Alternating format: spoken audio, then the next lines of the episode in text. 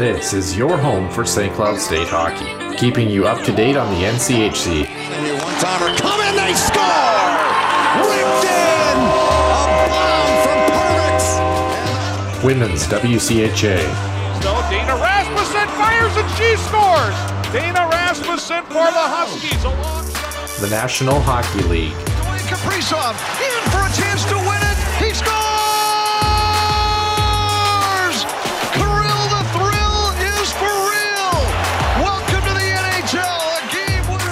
and everything from the state of hockey. St. Cloud Cathedral is now 42.6 seconds away from wrapping up the school's first ever title. Welcome to the Huskies Warming House Podcast Den.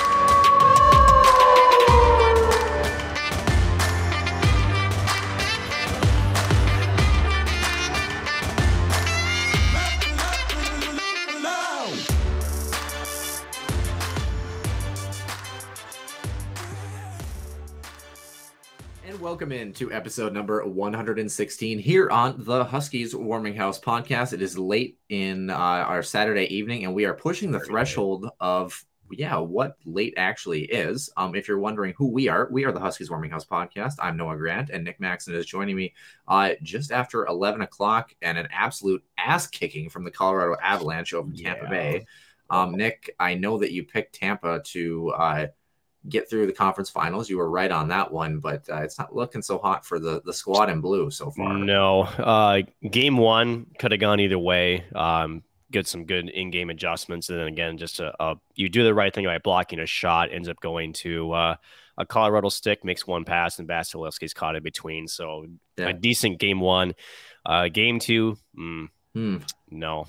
Well, let's hope this episode goes good. better than that. We are going to talk about the Stanley Cup final through the first two games as we are going to get right into the heart of it coming up in the main portion of the show. We're also going to talk a little bit about some coaching vacancies, some teams that have roles to be filled. One of these is actually close to being signed, actually, since we created some of the notes for this show. So we'll talk everything related to the coaching vacancies around the National Hockey League.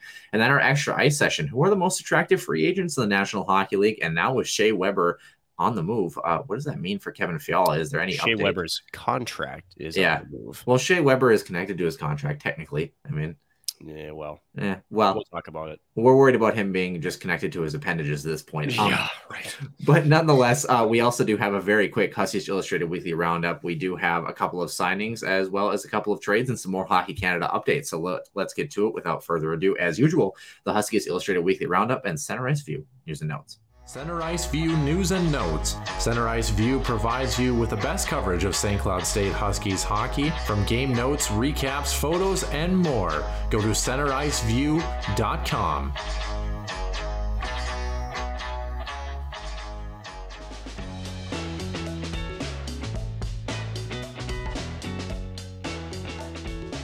As you mentioned, Noah here, Center Ice View News and Notes and the Huskies Illustrated Weekly Roundup, uh, continuing to follow the news with Hockey Canada again, stemming back to the uh, sexual assault uh, back from 2018. And it, it appears that more pressure is being placed uh, on some members of Hockey Canada to actually come testify about. Uh, about the case, uh, Canadian Heritage Standing Committee agreed Monday um, for Hockey Canada officials to testify about an out of court settlement of a sexual assault lawsuit, again, as we mentioned before. And as we talked about this before, Noah, one thing that really drove me nuts about this was the non disclosure agreement. And this is exactly what they want to hear Hockey Canada talk about. Um, so, who is involved in this, right? So we have uh, Hockey Canada CEO Scott Smith, former CEO Tom Renney, uh, who's also been a head coach uh, in his tenure, uh, Edmonton Oilers, former head coach uh, former senior VP of Insurance and Risk Management, Glenn McCurdy. Um, you would think that somebody with that kind of title would have maybe mm, been more involved in this, but we'll we'll, we'll digress from that. Yeah. Uh, Foundation Chair David Andrews, and among those being asked to testify in Ottawa on June 20th, per Rick Westhead again, uh, who uh, uh, Rick we- uh, Westhead of TSN, always uh, on top of these sort of things. Uh, really did a great job with the the mess in Chicago um, is again on top of this one again involving Happy uh, Hockey Canada. Now they do have the option to um, decline this invitation. Um, if they don't respond or decline to testify, they'll be summoned to do so. Um, MP uh, Peter Julian said. So, in other words, uh, some pressure coming from those in government uh, to really hear why this happened the way it did. Now, I think this is an inch. I think we have to set the tone here, right, Noah? So, as we mentioned before, I think the first time we talked about this with the non disclosure agreement, it doesn't appear, at least from the government and what they're saying, is that it doesn't sound like they're going to be opening up Pandora's box here and we're going to learn maybe more about the incident, but it does yeah. seem like they're trying to understand why a non disclosure agreement was pushed and it's been my quarry uh, since we first talked about it. And I'm curious as to your reaction from uh, from this latest development on this uh, issue back from 2018. Well, unlike the Arizona Coyotes, this is a case where you can definitively say progress is actually progress uh, in this particular sure. instance. Um, yep. Yes, Coyotes fans, I went there again, but uh, you know, it, it's it, it is a step in the right direction, and if anything, we're going to get a little bit more clarity on the situation because unlike the Coyotes, this is a situation where we, as the general public, are not privy to a whole lot that is going on beyond what has been obviously stated in the media here. So, uh, you know, it is a step in the right direction. Will we ever get to that point where we are going to figure out who those eight names are? I don't know.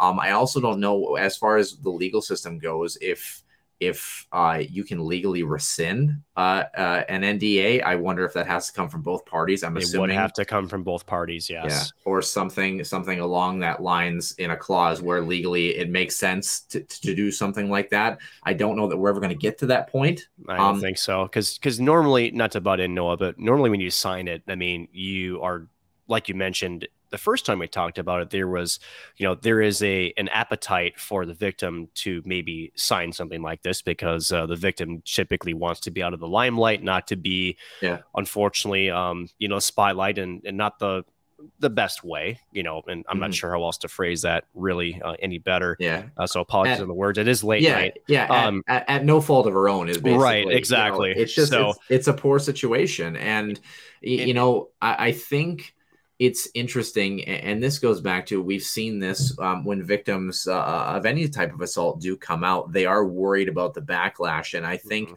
uh, as a precedent moving forward you know we obviously don't want anyone to end up in a situation like this but if you are in a situation like this there uh, i can say that especially with big name people involved in something like this that not signing an NDA and finding out who those people are is actually going to put the pressure on the people that ultimately should be held responsible for this. Um, and that's right. an and that's an important step. Uh, uh, but as you kind of mentioned, we're kind of more looking at the financial piece and, and why was this NDA signed, and also how was this situation handled by Hockey Canada, and moreover, did it use public funds to go through this too? So, um, a lot of things up in the air, but I think steps in the right direction.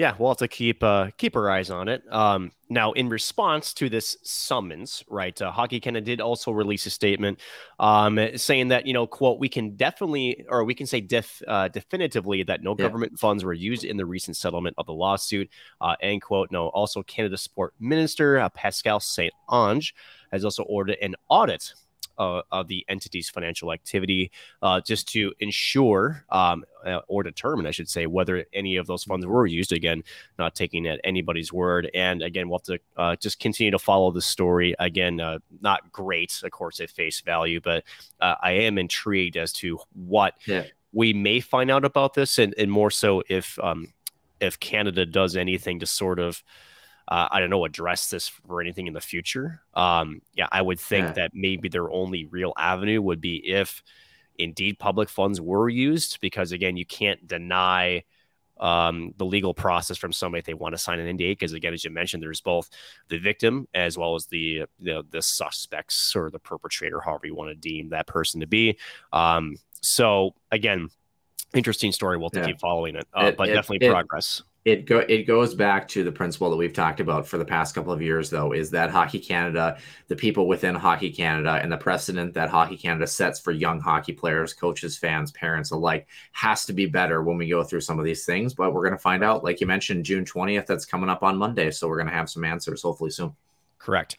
Um, speaking of answers, we have at least one answer on uh, what Las Vegas, uh, the Golden Knights, are trying to trying to do to try to fix or at least put a band-aid on their um, not great cap situation as they traded mm-hmm. for defenseman Shea Weber to Vegas uh, for former for Ford Evgeny uh, Dadonov. Now Um, credit to the Anaheim Ducks Twitter handle, um, where after this was released, because mind you, um, I believe Vegas was trying to send Dadonov to Anaheim. Mm-hmm. I recall, um, yeah, for uh, a, a, trade deadline acquisition. Mm-hmm. And uh, because of a technicality, it fell through.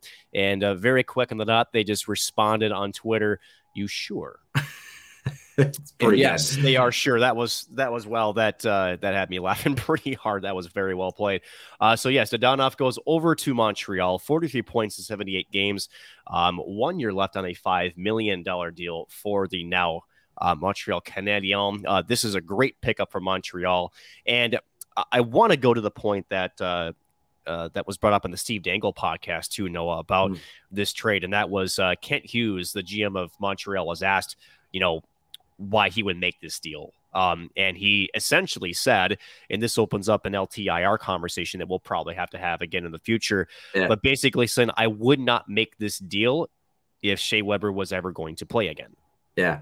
Did you uh, did you did you beat me to my own punchline on the show I that I listened to? I yeah. like that. That's awesome. Yes. Uh, uh, you know, and it's it's a fantastic it's a fantastic question because again, there's so much talk about LTIR, and it's funny because I think for Minnesota Wild fans, uh, I've mentioned this before. The Minnesota Wild were rumored to be in on the contract for Shea Weber at the trade deadline as well.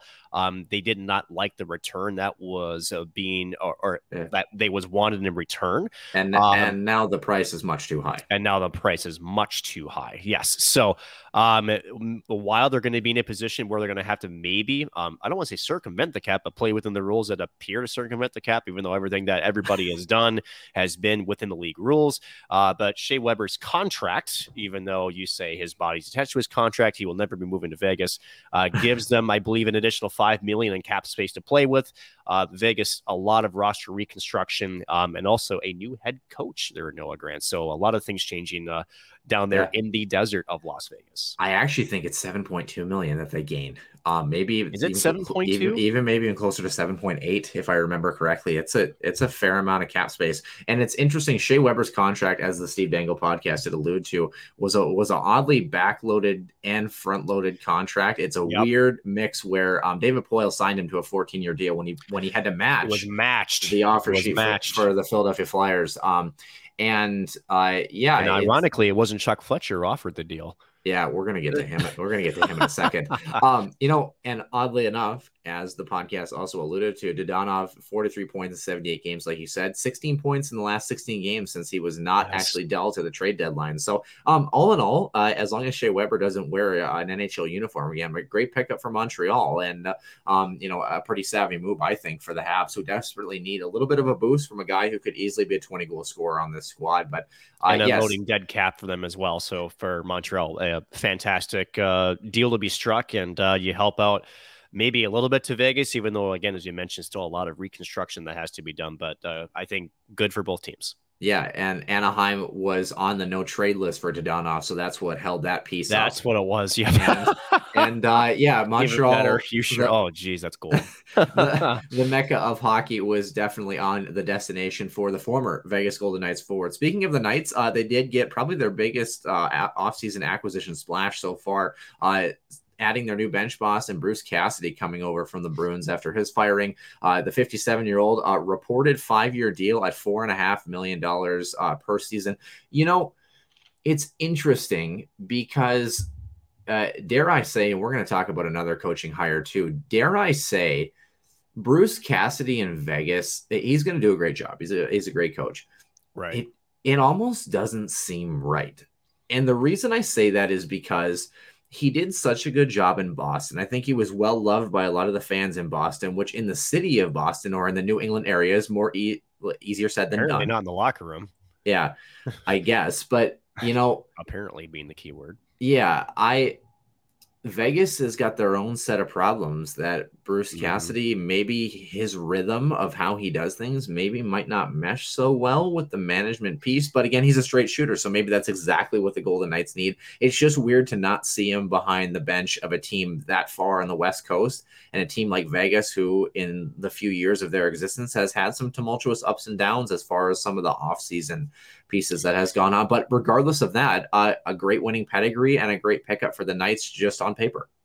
Yeah, on paper, great pickup. Um, and again, it wasn't long. I think he said that you know it would took almost 24 hours, and then his phone was ringing off the hook. And uh, uh, I, I think as a coach, you know, Vegas is an attractive place to play with some of the offensive talent that you have to work with. Um, you have some glaring holes, um, especially between the pipes. Um, but I think there is a great opportunity to to, to really coach for, I, I, think, a community in Vegas that I'm starting. I, I can't believe I'm saying this is a hockey hotbed. Yeah. Vegas has really embraced um, that hockey team down there, and they are all love for that squad. So the only problem Bruce, is Vegas isn't all love for their own squad. Correct. So, and again, you know, a lot of you know, a lot of great talent up front. We know Jack Eichel, Max Pacioretty, Jonathan Marchessault, so just to name a few. Mark Stone, and again, this team decimated by injuries.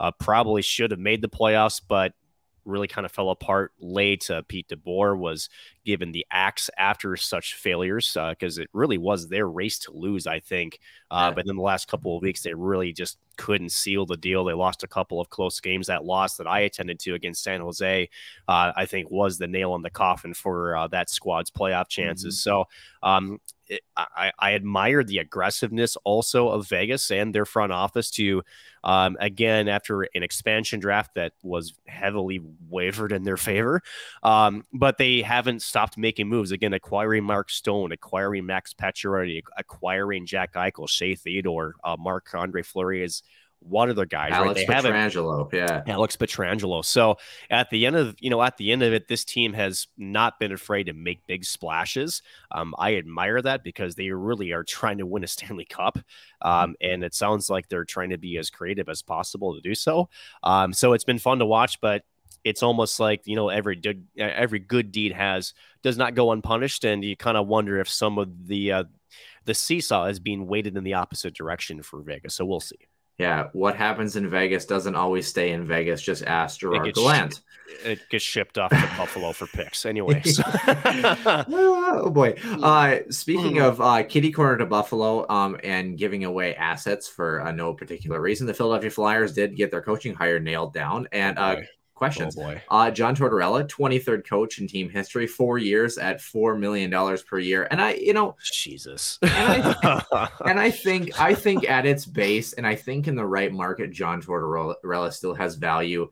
My question That's is probably the only market he's got value, to be honest with I you. Say, I say, my question is uh, do the Philadelphia Flyers need a hard ass or do they need a motivator uh, within other avenues? And John Tortorella's motivation is he scares you into submission, essentially, to play the style that he wants you to play. Uh, for some players, that's exactly the boost they need. They need that structure, they need somebody on them that has that accountability beyond there. Other players need a free flowing style that works well for them. Uh, this has the potential to be an okay Chuck Fletcher move, or it has the potential to blow up in his face and have a buyout with a couple of years remaining on this deal, Nick. Brooksy, if I wanted to explain it to you, I would. Um, um, this is it, this is a very high risk move by Chuck Fletcher, as you mentioned. Um, with a with the departure of Alain Vigneault, and again, there was you know warning signs of you know ripping at the seams with him under the helm. It never was recovered under Mike Yeo, and as much respect as I had for Mike Yeo, as I know him personally as a person and as a coach, yeah. as I, as a coach that knows the game, he's had his struggles with uh, the NHL level and head coaching. And again, yeah. it's an art form. Um, and you kind of wonder, and I think you set the table perfectly, Noah. That is, what does this team need? Does this team need someone that's going to essentially gather the sheep and put them in line effectively without, you know, a really better way to say it? Or do they need someone that's going to be a hybrid like a Dean Evason, where, you know, he, he does hold as a players accountable, but also can, you know, crack almost, a joke almost, and be approachable. Yeah and um, almost um, and almost step back and let the players handle what's need, needed to be handled. Correct. And you talked about Mike Yeo, and Mike Yeo, we've talked about it so much in this podcast, was never a players coach. John Tortorella is also not a players coach, but not in the same vein. Mike Correct. just never really found the route in which to be a players coach. John Tortorella's stance is I'm not. He's he's the Herb Brooks of the NHL. Yeah. I'm I'm I'll be your coach. I won't be your friend. You know. Yeah. And Correct. and we're going to find out if that avenue of Philadelphia not having a player's coach is going to be an effective one under the new regime or if it's going to be their demise. and it's it's a very important part for this franchise. Again, uh, horrible season. Number one, yeah. multi 10 game losing streaks. Um, you trade away the face of the franchise and Claude Giroux for a chance at the cup. Uh, rip Florida Panthers, but whatever. Um, yeah, again, so this is a very important year for the Flyers, and I would I would put money that uh, Chuck Fletcher's job is on the line this year, and if he does not, whether it's John Tortorella's fault or we could always, you know, go back in hindsight. I believe Chuck Fletcher's job um, could hinge on how this season starts um, and also the upcoming yeah. draft. This is an inc- this is a very important transition time for Philadelphia. Um, a lot of uh, familiar pieces have been traded off. Uh, you you look at uh, some new blood that's in with no with uh, with Noah Cates, with Bobby Brink, just to name a few. Ronnie Attard. Uh, so they have some young blood in there. Do they respond uh, to John Tortorella? I think that's the bigger question. Noah is that do you have these young guns who are probably not used to this sort of style of coaching? Do they did did they respond to that? And do the Flyers as an organization how long is a leash for both John Tortorella and also maybe Chuck Fletcher and maybe some others in the front office? I think that's the big question. If I told you that Columbus, San Jose, Buffalo, Detroit, Ottawa, Chicago, and New Jersey were going to have better seasons than Philadelphia at the start of last season, would you have believed me? I would have laughed, but I maybe you know maybe maybe one or two of those teams, but certainly not all of them. So uh, we're yeah. gonna find out uh, if the city of brotherly love does have it figured out, or if there's gonna be some infighting among the family, so to speak. Right. Uh, finally, uh, signing news. Let's uh, move uh, to the other side of Pennsylvania, uh, the Penguins have let it be known uh, that signing Chris Letang to a multi-year deal is their top priority this season. Uh, Evgeny Malkin has also expressed his desire to stay, I mean, of course, management has too. But I kind of thought that was interesting how uh, Chris Letang was kind of the front runner. Maybe they feel like that's maybe going to be the easier deal to maybe lock down. But I kind of think, especially with Evgeny Malkin being a career Penguin, um, as with Chris Letang, but with Malkin being a career Penguin and having that language barrier on top of that, and knowing that Pittsburgh has been his home, you feel like Malkin is maybe the more attractive option. But I know that I he's had, so. he, he's had some injury issues. He's had some knee problems. So Letang. Yeah. Um, and they're both getting old. Let's be real. Uh, yeah, 20, $23 million in cap space. So I mean, you you kind of wonder, you know, because again, in public, they're both saying the right things. I want to be there the way we want them to be there. The question is, when you actually go behind closed doors, does it actually make sense? Does it work? And the Penguins, I think, are under a little bit more pressure. Was it five straight playoff series losses? Or was it uh, four straight? Yeah. Well, the, well, the um, one in the playing round to Montreal really hurt. Um, yeah. So and, this and, team has been stuck in the first. They've been Minnesota Wild almost a little bit. Uh, can't get out of the first round for the last what, four or five years. Nick, we just talked about it. Chuck Fletcher's on the other side of Pennsylvania. I know. so uh, the club's other pending UFAs uh, include Rickard Rakell, who they got at the trade deadline. Uh, Evan Rodrigues uh, and backup goaltender Casey DeSmith. The RFAs are Kasperi Kapanen and, and Danton Heinen. So, I mean, it's doable. And I think the move that management has expressed is you hope that those two stay so Crosby can also be a career Penguin and finish out his career uh, in the Crosby isn't going anywhere. Um, I think the bigger question is is I think they're they're looking in the mirror and they're assessing sort of what the Rangers did. Was it now five years ago where they sent out that email to season ticket holders and even onto social media says we're going to be in a rebuild and this is going to be tough, but stick with us and we'll come out of it better and they have. Uh, Rangers are a hell of a good, fun young team to watch. Um, yeah. You kind of wonder if Pittsburgh, with their recent non-playoff success, with looking at their core, which has provided them with multiple Stanley Cups, um, but also has not had the results as of late, especially in the postseason. They've had great regular seasons. Uh, you kind of wonder if there's some internal assessing, and it's it's it's that giant red button, Noah. Right? It's like, do mm. I hit the nuke button? And I think that's kind of what as the upper management they're looking at is at what point do we push the button? And they yeah. know, and I think everybody else knows that if you signal if one doesn't come back, whether it's Malkin, Letang has been re-signed, but say he wasn't, you know, there I think that does signal what upper management might be thinking is I think it's time to either piece by piece, um, we're going to start to try to maybe tear this thing down. So um, interesting to see what they do with Malkin. I think they will keep him. Question is, and I think my prediction, Noah, is Pittsburgh wants a short term deal with Evgeny Malkin, maybe one, two years. And I think Malkin wants yeah. three to four. Um, again, he's been injury prone. Uh, he's not played a lot of games. He hasn't been able to stay healthy. So have to kind of wait and see what they do. But uh, I didn't. I definitely think there's some uh, uh, some tough decisions coming up for the Penguins, if not this season, but definitely next offseason, regardless of outcome. You mentioned internal retooling. We're moving over to uh, some player uh, moves and player signings. Edmonton's netminder Mikko Koskinen has left the National Hockey League uh, to, to, sign with Lugano in the Swiss National League. Pending UFA, a 903 save percentage, 27 wins in 44 games for the former Edmonton Oiler. I always think it's funny every time I see um, Lugano as a destination, a hockey place. I always read it as Lanugo um, because of nursing, and Lanugo is the name for the fine hair that's on babies when they're born. So it's definitely not the same thing. Um, mm, no. But speaking of uh, babies growing into men, 25 year old Jeremy Lauzon for the Nashville Predators, four year deal, $2 million per season, a pretty hard, heavy, physical, gritty guy. That's a, that's a great pickup for Nashville. Yeah, low risk, high reward, former Boston Bruin. Um, just like uh, Bruce Cassidy, he is no longer uh, in Boston. Uh, the New York Rangers uh, inked uh, Vitaly Kravtsov to a one year, $875 million extension as well. So those 875 million. Holy hell. Uh, thousand. Let's go with thousand. yeah. Yeah, the where highest... where is that cap hit coming from? I um, the Vegas Golden Knights. They have the room now. Um, I think you meant Tampa.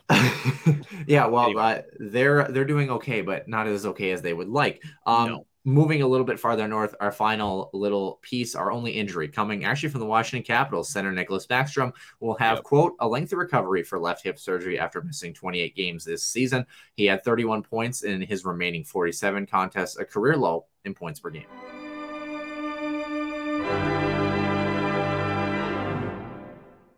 Nick Maxon joining myself, Noah Grant. Nick, it's a pleasure to have you on the show as we are approaching the midnight hour uh, coming up on, uh, well, as we would say, Nick, we're recording this on Saturday, but for the listeners, when you're listening to this on Sunday, um, we're eventually going to Sunday the way this is going. So, yeah, oh, we definitely are. Uh, speaking of days, uh, I want to know what you've been up to for the past week. I'm going to start with my own story. I didn't do much besides work and had some time off, but I will say, Nick, uh, I know you're a working man, but if you ever find a free afternoon, uh, I know it's not true to life entirely, but I would give it an 8.8 out of 10. I did see the new Top Gun Maverick movie, and for cinematics alone, holy smokes, it was a fantastic flick, as, especially as far as sequels go. So, for those who have not gotten a chance to see it in theaters, I went to a movie for the first time in four years, and I got to be honest, Nick, I think even you would like it. So, for those who can hear the background noise, because I know it's being picked up, um, for those who can't see on the window behind me, it's littered with plants and cactuses. Um, it's it, it, helps to describe someone's personality, dry and prickish. But anyways, so um, but you know to help with that, you know you have an aloe plant that just got set in front of me, and apparently that can heal all wounds because if you take you rip it off, that's the anyway. I'm getting off on a tangent. so um, it's interesting because first of all, you need to refresh my brain here. My 90 year old geriatric brain is lost. Um, so please reset me. Were we talking about head coaching vacancies? We are in a in a sense. I just want to know how your week was going. I'm um, doing good, actually. I, okay, I would, so I, w- I would like I would like you to know that the original Top Gun uh, will save you from yourself. Uh, you weren't actually please. born yet. Uh, 1986. Thank God, no, I was born in that year. Yeah, but I weren't you weren't you a late 86? Define late. I think it was a, I think Top Gun was a summer movie in 86, early oh, summer movie. Well, for those who definitely want to know, I was either a Valentine's Day baby or a New Year's Eve baby. You you just you let me know. I have no idea. I was yeah, October. As one would say, for those who are playing the home game, yeah, for um, those playing the home game, yes, yeah, uh, literally and figuratively. I will say this: it was uh, the original was cheesy, but in a, in an in a iconic way. Was this it Monterey Jack or Colby? you know, here's the thing. Well, there were no holes in this one. Uh, uh okay, so maybe, it wasn't Swiss. Got yeah, it. maybe a little bit in the plot line. I think if you really dive deep in it, but I think that's the that's the aura of what Top Gun is. But this one was much better than the original, and that's hard to say for a sequel, especially one that's waited decades. So, um, speaking of things that uh, involve decades, uh, Nick, we've got you on the show. How was your week? it's been busy. He goes, uh, he goes, you got to be kidding me. I know. Uh, it, has been incredibly busy. Um, still working through um, essentially some details. I, I, I guess maybe this is the time to to maybe make a preliminary announcement.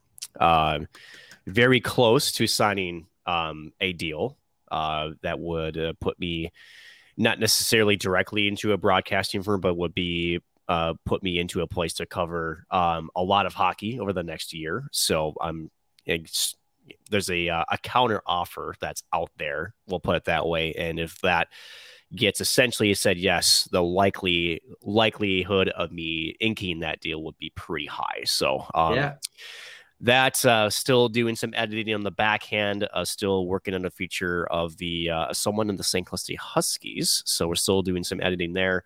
Um, tr- trying to breathe. I mean, seriously, I'm working seven yeah. days a week, so it's been it's been nuts. That, um, that, it's super exciting though, you know. And for those who are wondering, the counter offer is Nick Maxon and seven first rounders for Martin Hansel, Um, with Ryan White. and how about uh, who is the other one? Uh, the first round pick for the for the Wild. Just go Zach. Uh, that was uh, Zach Mitchell. Yeah, is that is that right? Or no, Zach Phillips. There you go. Yeah, 28th overall. Yeah. Yeah. Um, so yeah, anyway, um, I do remember some things. Thank you. Yeah. Um, I'm impressed. I'm impressed. Uh, well, I'm, let's talk. I'm impressed too. Caleb would be like, "How the hell that happened?" Yeah, the light bulbs are on, Noah, or and Caleb, just not in here. They're... No glass, no glasses though. Uh, the question is, yeah, uh, eleven forty four at night. You think Caleb's up? What do you think Caleb's doing right now?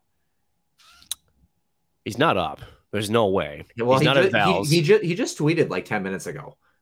Okay, he can tweet from his bed. Big deal. Yeah, he actually he actually tagged us. I bet she's on. So I bet you he's he's in bed. He's got his nighttime jammies on, and uh, he's sitting on social media just trying to figure out the punchline for tomorrow, uh, related oh, to one know. of us. I'm sure. I.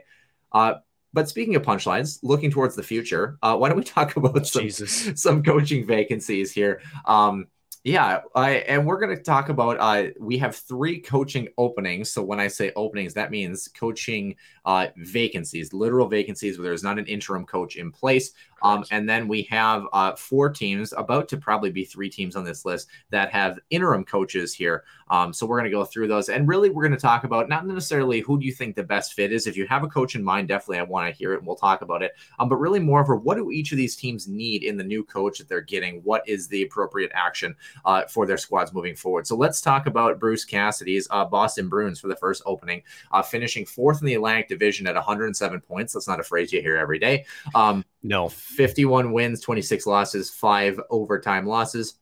They do not points and you finish fourth. How the hell does that happen? Isn't that insane? Uh, they do not have a first round pick in the upcoming draft. They have a nope. second, a third, a fourth, a sixth, and two sevenths, and about $5.37 million in projected cap space. So, Nick, the Bruins, they move away from Bruce Cassidy. It sounds like they need uh, a better better presence in the locker room, apparently. Um, beyond beyond that, uh, this is uh, an interesting mix of players that, that the Bees have there uh, at, uh, is it still TD Garden or do they have a new name for their arena now? I can't even remember. Uh, it might be Wag Wambulance Garden for the way that the players are freaking whining. So, uh, no, and this is interesting, and this hasn't been talked a lot about. No, and I want to, I want to talk about the the Boston Bruins as as an organization a little bit because their cap space isn't that great. They don't have first round pick, and dare we say this team is pretty old? Yeah, honestly. So, I mean, their best you know, young for David Pastrnak's 26, but Brad Marchand's 34. Taylor Hall's 30. Charlie Coyle is 30 years old. How about that? Does that make you feel old? And I do remember reading something. I don't think it was Bergeron, but I think it was David Krejci was like, I'm not returning to this team if there's something, Correct. something going on. And it's just yes. like, uh, the, the weird, Bees right? are in a weird spot for a very, team that just came off a 107.51 win season. Weird. Uh, Nick Foligno, 34. Uh, Craig Smith, 32. Erik Haula, 31. Uh, Nosek, 29. Chris Wagner, 31. Patrice Bergeron, uh, one of the best defensive forwards ever to play the game, 36 years old, right? So um, decently okay in the back end. But, you know, if you look at the numbers, right, and you look at a coach that took a roster that's been, I think, mostly together the last four or five years since he's been at the helm, uh, they just couldn't get it done. Um, they yeah. had their opportunity in 2019 against St. Louis. Uh, the Blues got their first ever Stanley Cup win. Congrats to them. Uh, but you kind of wonder again without a first round pick, so they traded it away at some point uh, to go for a cup run. Uh, you have no cap space. Does this not scream potential like just inevitable rebuild at some point coming soon? Yeah. So you kind of wonder, you know, this they're the most curious team here because if you're a head coach and you're looking at that Ford roster, you, you've got obviously some talent, but you got aging talent. You wonder when the drop offs are coming. You wonder how much more you're going to be able to get out of you know your players from this. Yeah. And then at one point, at one point, does the front office just pull the plug? You know, they remind me of the Minnesota Wild maybe from like 2010 to like 2015. The, the Wild mm-hmm. were a team, I don't think they were as good as the Bruins are now, but they remind me of a team that they had an aging roster, and um, Minnesota was kind of a place where players' careers came to die for a little bit.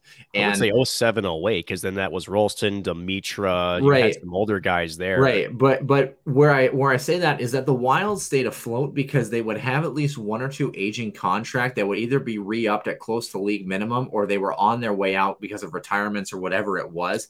And Correct. that's kind of how they stayed afloat. And they found that one or two draft pick or youth infusion or one trade that kind of kept them afloat. That's where I kind of see the Bruins sitting right now. And you look at the rest of the Atlantic. Florida had a great year. Toronto had a great year. Tampa obviously is doing all right for themselves, albeit the Stanley Cup final could be better. Um, you know, this Bruins squad is not looking like the competitive uh, you know, team to be in the top three that you go back a couple of years, they were one of the teams to beat at the top of the Atlantic here. And that's very true. And so in you know, and, and I guess what's curious to me is I get it. Players have a lot of leverage when obviously multiple, and it sounds like Patrice Bergeron is rumored to also have some disdain for Bruce Cassidy as well. Um, yeah. Again, going back to David Krejci is another one that at least has been rumored publicly. Um, hmm. So if there's those two, I'd imagine there's maybe more. Again, we don't know for sure.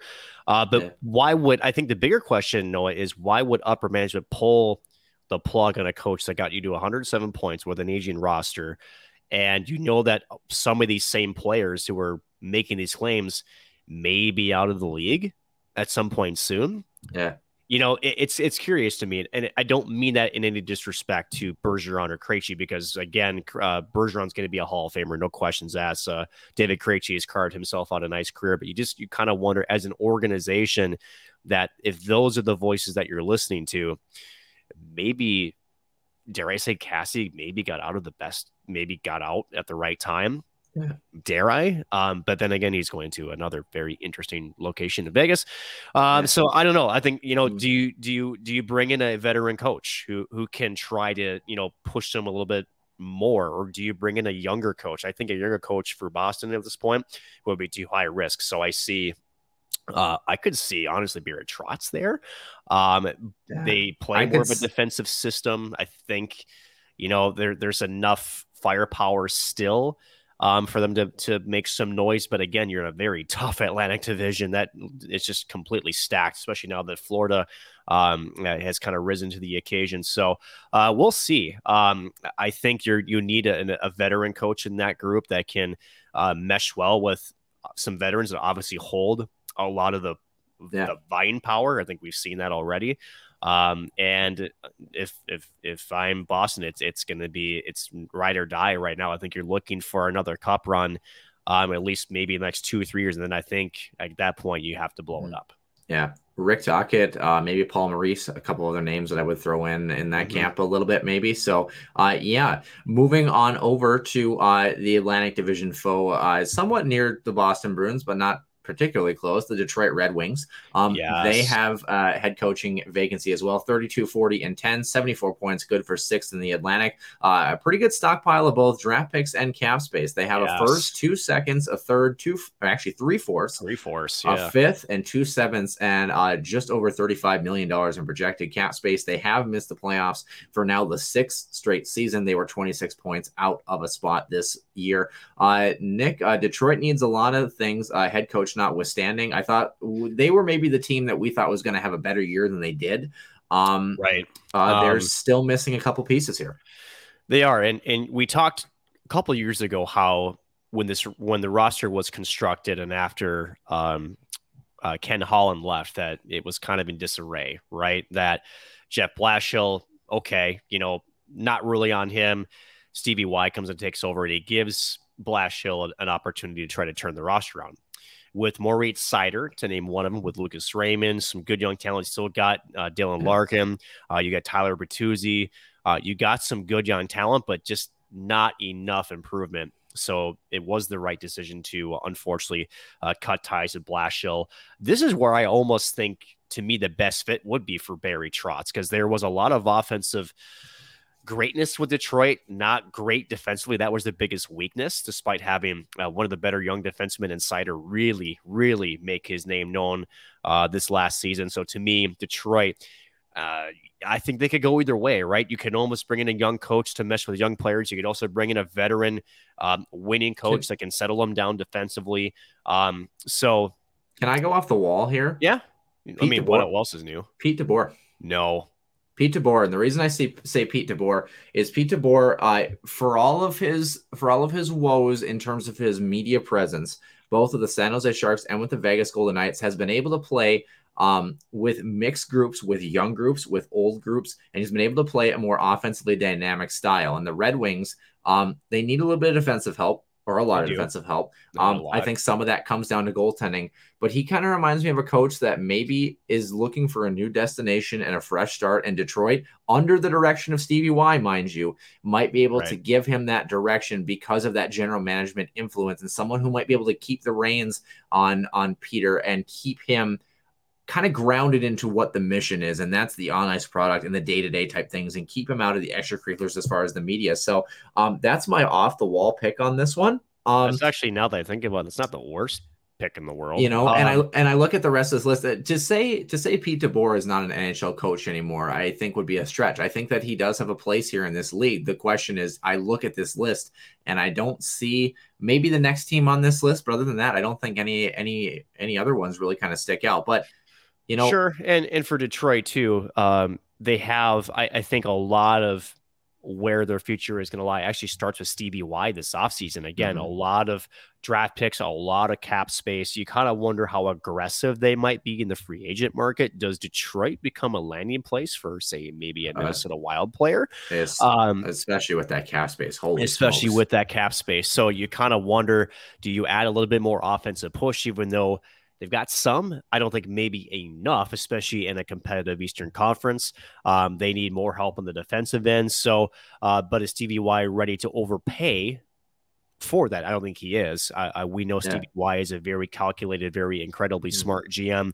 Uh, a big reason why Tampa is the where they're at the last couple of years. So, uh, credit to Stevie Y. He's got yeah. Uh, yeah, he's got a lot of work to do, and uh, I actually could see Pete DeBoer there. Now that I think about, it, but I also think Barry Trotz could do well there yeah. as well. Well, we'll have to see. Uh, Detroit could definitely use a shot in the arm. Just ask Tyler Bertuzzi. Um, oh boy. moving on to the Dallas Stars. Uh, they are the last uh, team that has a true legitimate opening here in the National Hockey League. 46, yep. 30, and 6 for 98 points, which was fourth in the Central Division. Actually, not too shabby of a year considering how up and down Dallas was. And um, how literally how anemic they were offensively. Yeah. Um, they have a draft pick, uh, just a single one in every round. They are pretty uh par for the course here. Uh, projected cap space of just under $18 million for this season. Their entire coaching staff will need to be replaced after stepping down nice. this past offseason. Um, and also, both the Stars and Red Wings are both eyeing defenseman Jeff Petry, who is at 6.25 million average annual value with three years left on his deal, 34 years of age. 248 points in just over 500 games with Montreal during that time. Detroit probably has the better cap space, but the better fit is always a question mark. Uh, but the Stars need to take yep. care of their coaching vacancies first. Uh, is there anybody that sticks in mind? And moreover, how do the Stars uh, find a way to keep goose eggs on the board on the other side and get one off of theirs on the offensive front? They're an they're an interesting franchise of the last ten years, right? Um, when when Seguin and Benn were first, so, you know, supposedly united, they, I mean, they were dual forty goal scorers. I mean, they were, uh, you know, just vaunted offensive mm-hmm. team, but again, couldn't play any defense. And now it's ironic how the seesaw has swung completely the opposite way, where defensively they were okay. They're not a juggernaut by any means. They're not a Mike Zimmer defense. Yes, Vikings fans, I triggered you, and that's fine. Um, but at the end of it, they um, they couldn't score, and mm-hmm. you know, for guys, is that important? A little bit, um, and especially with you know on on the on their D on, on the defensive line, you've got uh, you know John Klingberg and Miro Heiskanen and two that are some of the better offensive defensemen in the league. I think it was quite shocking to, to see how tough it was for that team to score. Um, this is where I think Paul Maurice, I think, makes a good fit here in Dallas, uh, just because yeah. I think he does have a little bit more wide open style, uh, allows the offense to go. Um, he's got mobile defense, and we've seen how Winnipeg did when they had Dustin Byfuglien. I think that that style and that type of approach would benefit Dallas because, again, um, Dallas is in a kind of a weird situation too, going with uh, Tyler Seguin and Jamie Benn. They're not getting any younger. In fact, I'm going to check real quickly how old those two players are because and, and the better imagine... question how unproductive they've been. Yes um, and so okay so tyler seguin's 30 uh, jamie benn's 32 joel pavelski for being 37 is probably the their best steal as their uh, as their uh, as their 37 year old assistant captain of five and a half million. But how about this? Jamie benn with their non-production nine and a half million until 24 25 tyler seguin 9.85 million to 26 27 so you got to get those two you got to get those two rolling, yeah. and you got to give them some help too. Um, I, I, I, you see some good sort of secondary help. I, I think to me their best secondary was Dennis Gurianov. Uh, Roope Hintz had um, a good year. So did Radek Faksa. Uh, but beyond that, their depth up front is not great. They spend a lot of money in the blue. And again, Miro Heiskanen, 8.45 million, I believe, till 2829. Uh, Esa Lindell, 5.8 million. Suter again, whoever the hell that is, 3.65 million until 24 25. Then Jani Hakanpää. Um, and you mentioned too Tyler Seguin fourth on the team with 49 points and Jamie Benn sixth with 46 and that's a enough. far cry from Hintz, Robertson and Pavelski at 72, 79 and 81 respectively and you're paying almost 19 million dollars for that kind of production and not yep. to say not to say it's bad but it is not to the value of their contract. Yeah, it's not. And, you know, I think that's always the challenge with players. You know, you sign a contract and then you, you are expected to uphold that standard of the contract. I think, yeah. um, you know, if you want to be theoretical, you know, there's not a lot of players that do match the value of their contract. Like, if you want to be fair with the injury bug, Sidney Crosby hasn't technically matched the value of his contract production wise some seasons, but he has two Stanley Cups. So there's your answer for that one.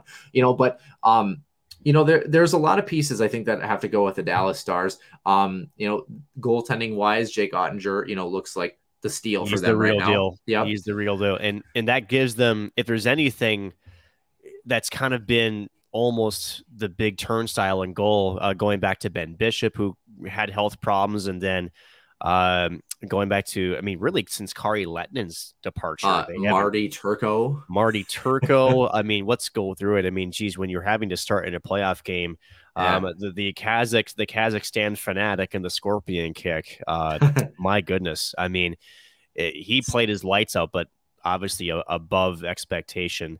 Still, um, still doesn't beat the name of Ron Tugnutt though. So, um, that's true. But um, Speaking of above, or Ziggy expect- Palffy, Ziggy Palffy, that's a good one. I always forget he played for them. Um, yeah, you know, speaking of above expectations, though, let's move over to the interim tags. Um, I, w- I was going uh, in the order of east uh, to west. Uh, we have one east team, three west teams. So we're going to start with one of the west teams, though, because this is the closest reported deal.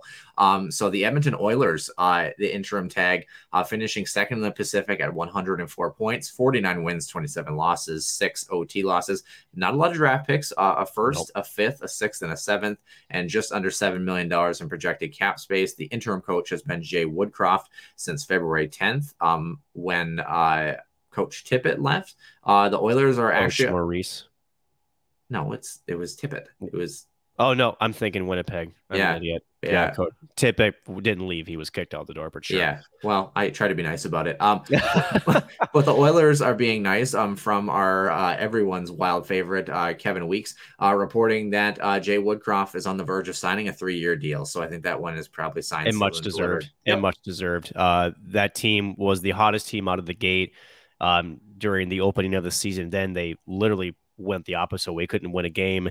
Um, so they parted ways. Um, in fact, a lot of people in the oil country were calling for that for weeks. Um, and I think a lot of people, including myself, were wondering why it was taking them so long. Uh, Jay Woodcroft uh, goes at the helm, and uh, they were, well, honestly, statistically, the best team in the league since he took yeah. over February 10th. Um, obviously got to the Western Conference final and just ran into a freaking freight train known as the Colorado Avalanche. So, um, pretty impressive run actually uh, by the Edmonton Oilers. And uh, you got to wonder with, uh, especially with Connor McDavid. Um, can you imagine he's what 25 now? 24, yeah. 25. That uh, you talk about him being in his prime. I mean, I think oil country knows it's you got to start making some deeper runs like they Mm. had this last year, and with Jay Woodcroft at the helm, uh, it was an easy signing for uh, for this one. So it, not obviously formally announced, but it wouldn't surprise me if it was coming in the coming days. Yeah, and don't believe the video online on social media about Connor McDavid uh, after being out on a night, night on the town. That video is old. So uh, for Very those who have been following social media, come uh, be wary on that one. Um, let's talk about some former Minnesota Wild ties. Andrew Brunette, the current interim head coach of the Florida Panthers, the President's Trophy winners, first in the Atlantic Division, of course, because that's how that works. Uh, 122 points, 58 wins, 18 losses, six OT losses. They do not have a pick in the first two rounds, but they have every pick since then, including a second sixth round pick from the Toronto Maple Leafs and just over 2.7 million in cap space. They were kind of in win now mode. They still kind of are. Not a lot of cap Yep. space. Apparently, Barry Trotz, Peter DeBoer, Travis Green, Rick Tocchet, and potentially Paul Maurice have all been interviewed by the Panthers. Uh, in addition to Andrew Brunette, Nick, I know who your pick is uh, gonna be. Um, the question is why if you're looking if you're on the outside looking in and you enjoyed what Andrew Brunette did, um, for those who are not curious about how this works, is this a common practice for the Florida Panthers to still go seeking with some interviews? Well, nothing about the Florida Panthers in history has ever been common practice. So that's that's that's a that's a false predicate. But uh, you know, it's impressive with Andrew Brunette how he took essentially a system that was implemented by Joel Quenneville. Um, we'll get back to him. I'm assuming in a different episode. Yeah. Um, but didn't really change much. and Was able to just continue to let the wheels turn by themselves. Right. Um, now there are some question marks with Andrew Brunette. Um, I'm not as sold on him, and I think yeah, this is a common practice per se. Um, if you're the Florida Panthers, who I think are trying to strike while the iron is hot, um, they're a that's a frustrated franchise again. Who this is the first time they've won a run in over 25 years. So Yeah. Um, they they want to be relevant again, and I think they are essentially, as you mentioned, in, in win now mode, and I think they're trying to do whatever it takes to to be able to get there. Um, Florida, as good as their record was, there are some asterisks, right? They they had to come back from multi goal leads more than their fair share at times. Um, the second round against the now uh, the Tampa Bay Lightning, the Eastern Conference champs. I mean, they were not even in close in that series.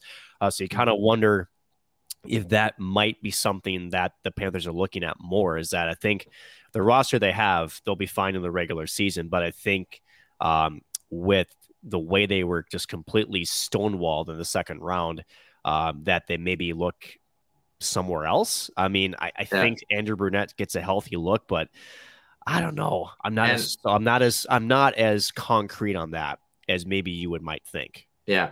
Well, the Panthers did set that pedigree. Uh, say what you want about the man, but he's good at coaching. Joel Quenneville Yep. was their attractive pickup um, until, uh, uh, yeah, until you know uh, life caught up to him. Um, uh, One way to speaking of it. speaking of someone else that uh, was involved in that piece, um, and if you don't know what we're talking about, um, well, that stinks. But uh, Kevin Cheveldayoff is the general manager of the Winnipeg Yep. Jets. Also part of this piece. Actually, just got a three-year deal a couple he of uh, weeks ago. The hell 89 you doing, Winnipeg? Yeah, 89 points. Tell us how you really feel, Nick. Uh, Bears, 80 I don't get it. Anyway, 89 points, sixth in the Central Division for them. Kind of a down year 39 wins, 32 losses, 11 overtime finishes. Uh, they do have a first rounder, two seconds, a third, a fourth, a sixth, and a seventh, and just over $16 million in projected cap space. Um, interim coach Dave Lowry, he's going to get an interview as the Jets have just begun their coaching search. Um, pretty fun little story coming out of this, though, we Yep. cruise through our last two teams here. Uh, Winnipeg Brewery says that it will give Barry Trotz free beer for life if he returns to his native province to coach the Jets. Um, Little Brown Jug Brewing Company and a local sports talk show hashed the campaign on Monday, several months into the club's coaching search. Uh, and Little Brown Jug also pledged to brew a beer of Trotz's choice, commemorating his return if it comes to pass. So, kind of a fun little marketing thing that they're doing. Will it sway the opinion? I don't know, but uh, No. Trotz could look good behind the bench uh, up there in the peg. Well, Trotz will will be great behind any bench, right? Um, Yeah. But little brown jug, first of all, I don't like little jugs of beer. I like big jugs of beer. Uh, two, if it's brown, it probably needs to be washed. What the hell is going on? But uh, oh, what do you know? You only work Uh, in the yeah, restaurant industry. This is true. I know, right? So, uh, so interesting, right? So it, it's funny how the Winnipeg Jets, how they want change, but yet they don't when they re up their GM that's been there since essentially their move up to uh, Winnipeg from Atlanta. Yeah. Um, the and it, you kind of wonder too, does this explain or maybe hint at why Maurice stepped down. Yeah. A little bit. Whereas, you know, was there some constraints that he was facing from from management above him? Yeah. Um, it's I- interesting, right? Dare Um, I dare I say constraints from uh personnel below him? Can I can I go that avenue? And sure. the reason I say, you know, th- there's eh, there's a timeline on all NHL coaches, some longer than Yeah. others, um, as you can clearly tell. But um, a lot of times uh, it kind of goes the way of the Bruce Cassidy situation, where GM takes a look at a coach and says, "This is not the best fit for what we have going on." I wonder if Paul Maurice kind of felt his time was over in Winnipeg. They were slumping. And you have a little bit of that locker room distraction. You know, Blake Wheeler's trying to keep things together, but you have Mark Scheifele who's doing his own little thing, making some weird media quirks. You had the whole Patrik Laine situation a couple years ago. Winnipeg's a tough environment in a Canadian market. It's a tough environment to live in, climate wise, too. Um, kind of a dreary city that a lot of people have talked about. I love Winnipeg, been there many times, but that's just kind of the report, scouting report. If you're talking about Winnipeg, um, it's not the most attractive option for a lot of coaches. And Paul Maurice stuck it out since the franchise was essentially getting their restart back in 2011. And I wonder if it kind of became old hat for him and he sees uh, greener and potentially sunnier pastures in front of him. So dare I say Sure. that the that a personnel change kind of maybe similar a little bit to Rick Bowness in Dallas, where uh, the coach took a look at the team and the direction and said, you know what, maybe this isn't for me anymore.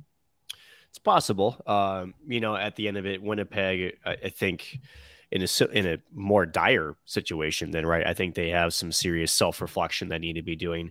Yeah. Um, you know, I don't know how you do that. Maybe just wear you know uh, a, a suit made out of mirrors, and then you can sit down and reflect all you want. But sure. Yeah. Um, I don't know. I mean, there there's definitely something that has to change in in Winnipeg, and uh, there's reports that Scheifele's on the trade block, um, and you kind of wonder if, if that's the route they're going to go. However, and it maybe with Cheval Cheveldayoff having a fresh three year extension. Now, mind you, GMs when you sign extensions are never ever safe.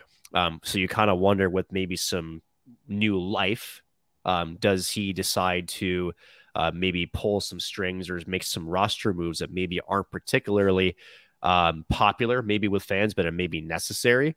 Um, they still got some good talent on that roster. Uh, Kyle Connor, um, a fantastic uh, scorer. Again, one of the more underrated scorers in the NHL. and Just happens to be on a Winnipeg squad that just couldn't quite keep up in the Western Conference this year. Yeah. So, uh, hard to say. I- I'm not really sure what Winnipeg is going to do there.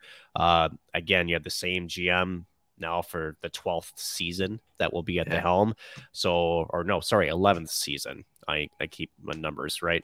So, Long I don't know time. long time long Yeah. time and and again there i think that fan base is is growing a little bit apathetic and that there definitely is going to need to be some improvement um with that rush and you kind of wonder if uh, by next trade deadline um, if they're still in the same position if we don't see some familiar foes uh, be sent away Let's talk about trades. Our last team, Alex DeBrincat, a 41 goal season for him. He is on the market for uh, Chicago Blackhawks and their interim coach, Derek King. Uh, the Hawks are um, not an exciting destination, which is wild to say, but uh, yeah, we're right at that now. we're at that point. They are the only other team besides Detroit on this list to have a losing record last season. Also, an interesting caveat to some coaching changes as well. Uh, 28, 42, and 12, 68 points, good for seventh in the Central. They do not have a first round pick in the upcoming draft. They have two seconds, one of which comes from the Minnesota Wild and the Marc Andre Fleury deal. Um, two thirds, actually, excuse me, three third rounders, two sixth rounders, and a seventh rounder, and just under 27 or excuse me, 25 uh, million dollars in projected cap space.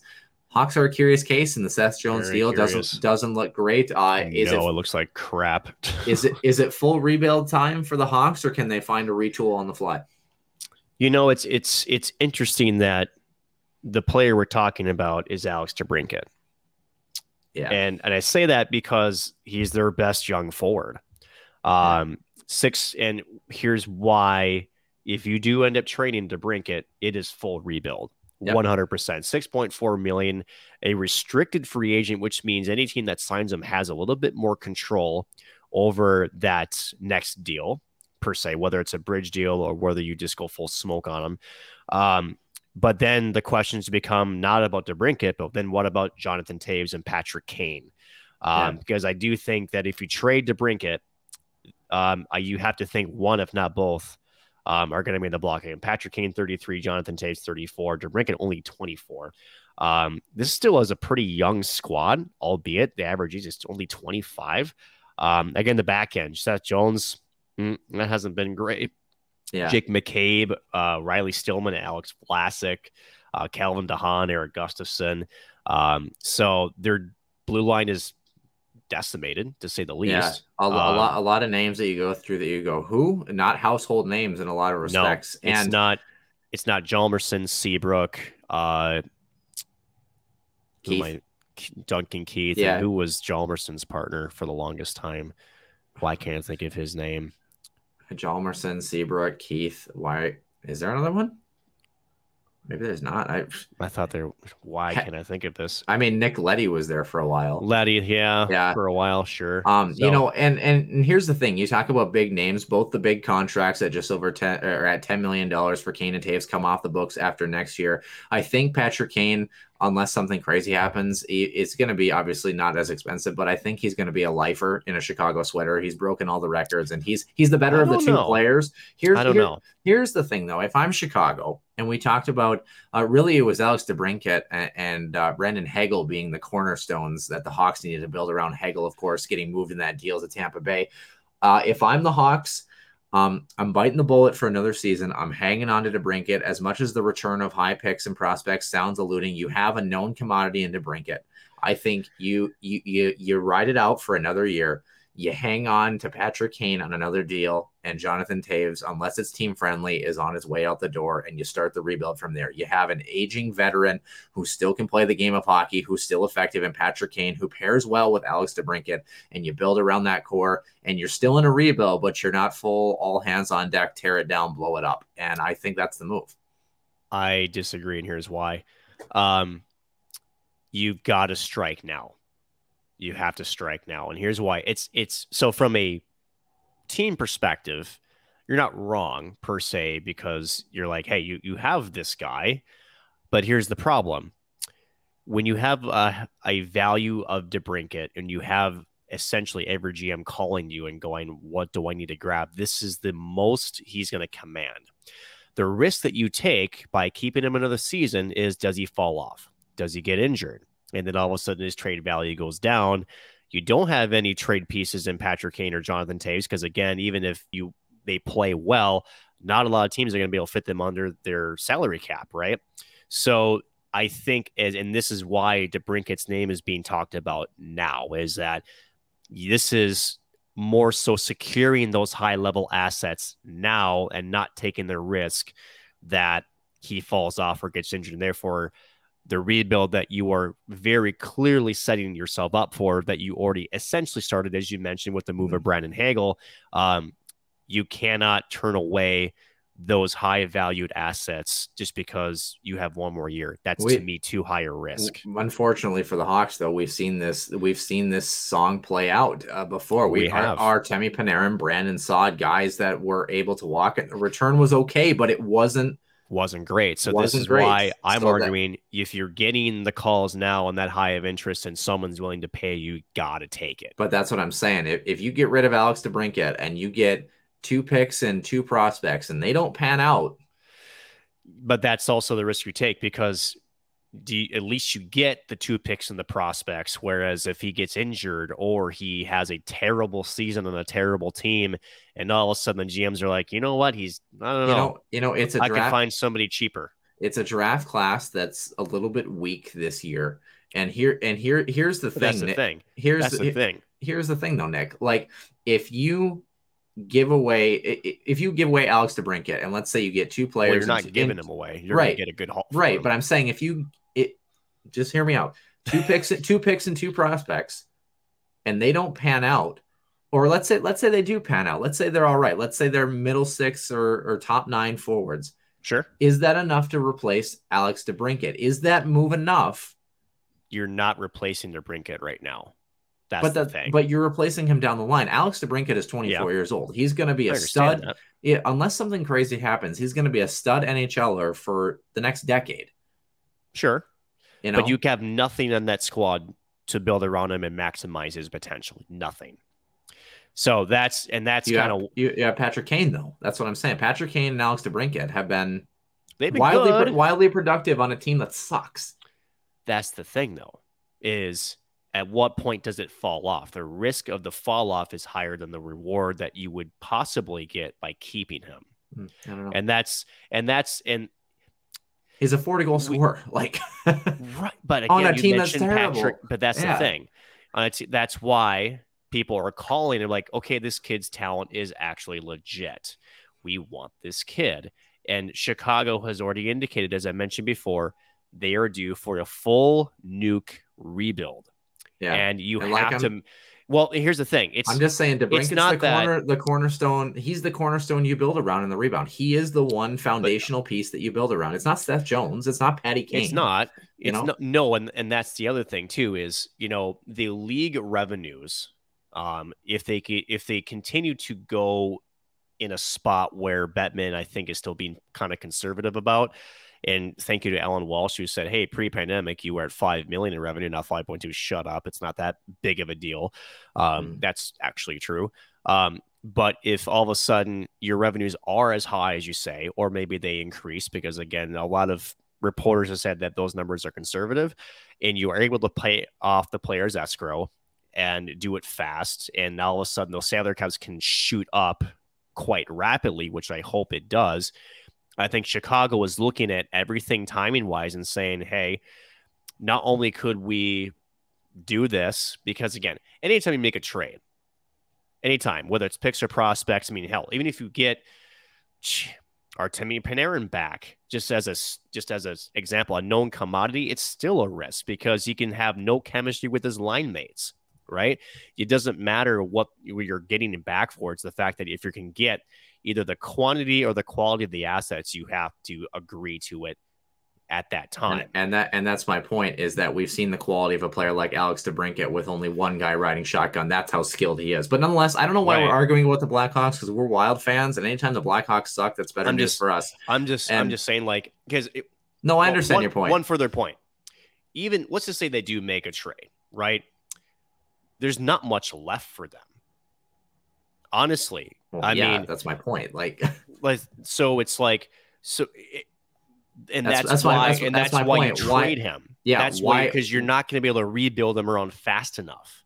right, and that's what I'm saying. Why trade Alex DeBrincat when you know what you're getting, and he can play even on a poor team until you rebuild? Those two, those two picks or two players might not be enough to spark the rebuild process. It's going to take It's Patty, Patty Kane and. Jonathan Toews coming off the books. They need cap space it and they need signings. But And I'm not as convinced you are that Patty Kane is a lifer. I think that Patty Kane's a competitor. I feel like if there was an offer on a playoff competitive team, because Chicago, well, I, I meant, I meant, in a while. I meant out of the two of them. no, I get it. Yeah, I get of the two of that. them.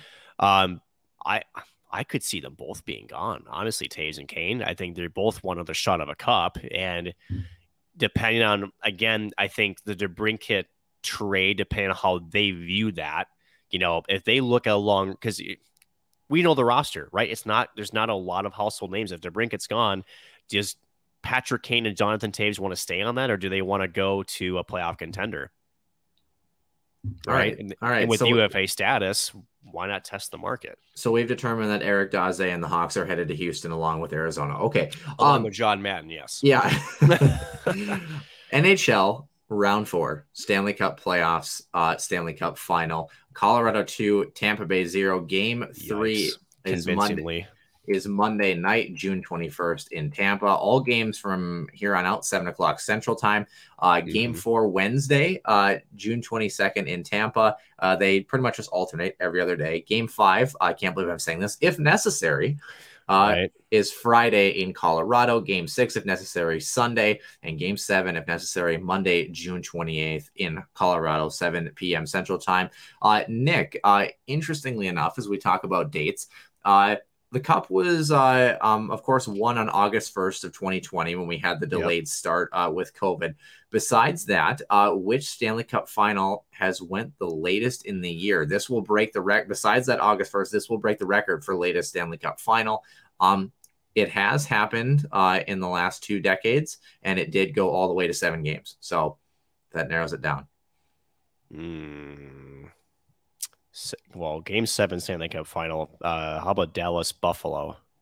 No, in the last. Well, I guess I guess that is. That would be technically two deck. Well, kind No, of. not Um, not, not math. You just flex your big brain. there. Detroit, Detroit, uh, Pittsburgh. I'll give you one more shot. Uh, there was at least one former St. Cloud State player in this game. Was it Tampa in 04 against Calgary? Carolina Edmonton, Game Seven, Okay. Oh, I was six. Oh, Ju- Hedican. June fifth, Damn it. 2006. So, uh, yeah, fun little tidbit there. Um, that was not from Wikipedia, so calm down. Uh, yeah, but Yeah, it was um, from uh, FUpedia. Anyway, actually, um, it was actually harder to find. I actually had to go to the NHL website and click through all the results and see which one was the latest. So, um, but uh, the NHL yeah, website sucks, by the way. But well, that's a different conversation. Let's talk about results. Uh, seven to nothing finish in game two for the Colorado Avalanche. Uh, Tampa Bay through the first three rounds of the series in the first period, their goal differential is plus five. In this series, it is uh, dash five or dash six. I think it's dash five. Um, and the goal differential uh, right now is not looking good, ten to three. Um, Not good. yeah, Tampa Bay, we've seen this story before, even in Mhm. game one against Toronto, where it took them a hot minute to figure out their opponent. Uh, Nick, does And the Tampa, Rangers. Yeah. does does Tampa Bay do what they do best, or is Colorado just too good?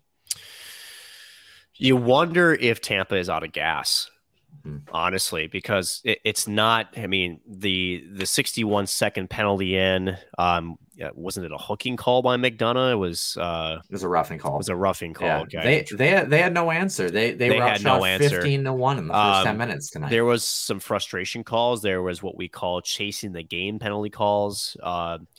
We knew the speed of Colorado was going to be the Avalanche's biggest threat um, in the series, and you kind of wonder how Tampa would contain that.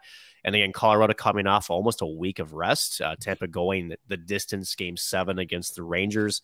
Uh, sorry, game six. I'm sorry. Uh, they Yeah. went seven with who did they go seven? It was Toronto. Yeah. Um, so they've had a lot of hockey in them. Um, I know the past three years they've had a lot of hockey in them. My goodness, they're back to back cup winners. Um, but to your point, they were down 2 0 to the Rangers before they caught fire back on home ice. Um, I'm not as confident this time around. Mhm. I'm not. Colorado is just that fast.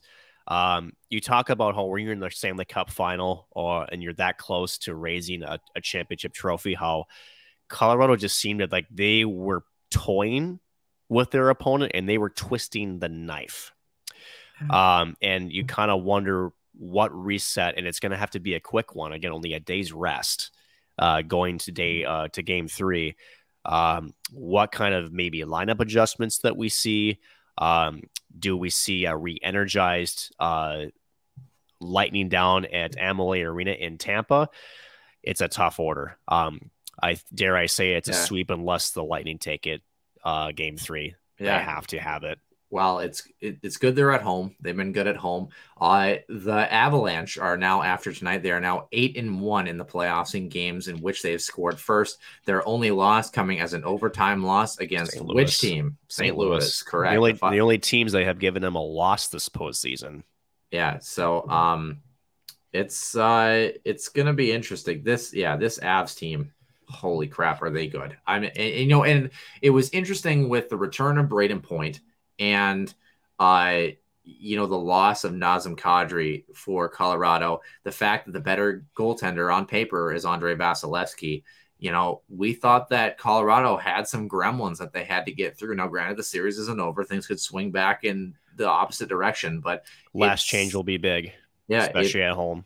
you know, it's been uh yeah. How about that? How about the Avs going going, yeah, literally 12 and 2, now 14 and 2 in the playoffs. Like that is that is utter dominance. That is utter almost dominance. that's almost 2012 Kings. Except the Kings were the eighth seed coming in and not the number one, uh, you know, full steam ahead, 800 horsepower machine that Colorado is. Yeah.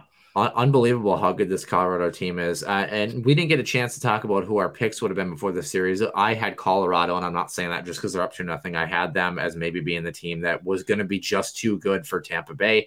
Um, but again, you never really count the Lightning out. But like you mentioned, we talked about how pivotal game three was going to be against the Rangers in last series, and that it was the biggest game three of their cup final run so far.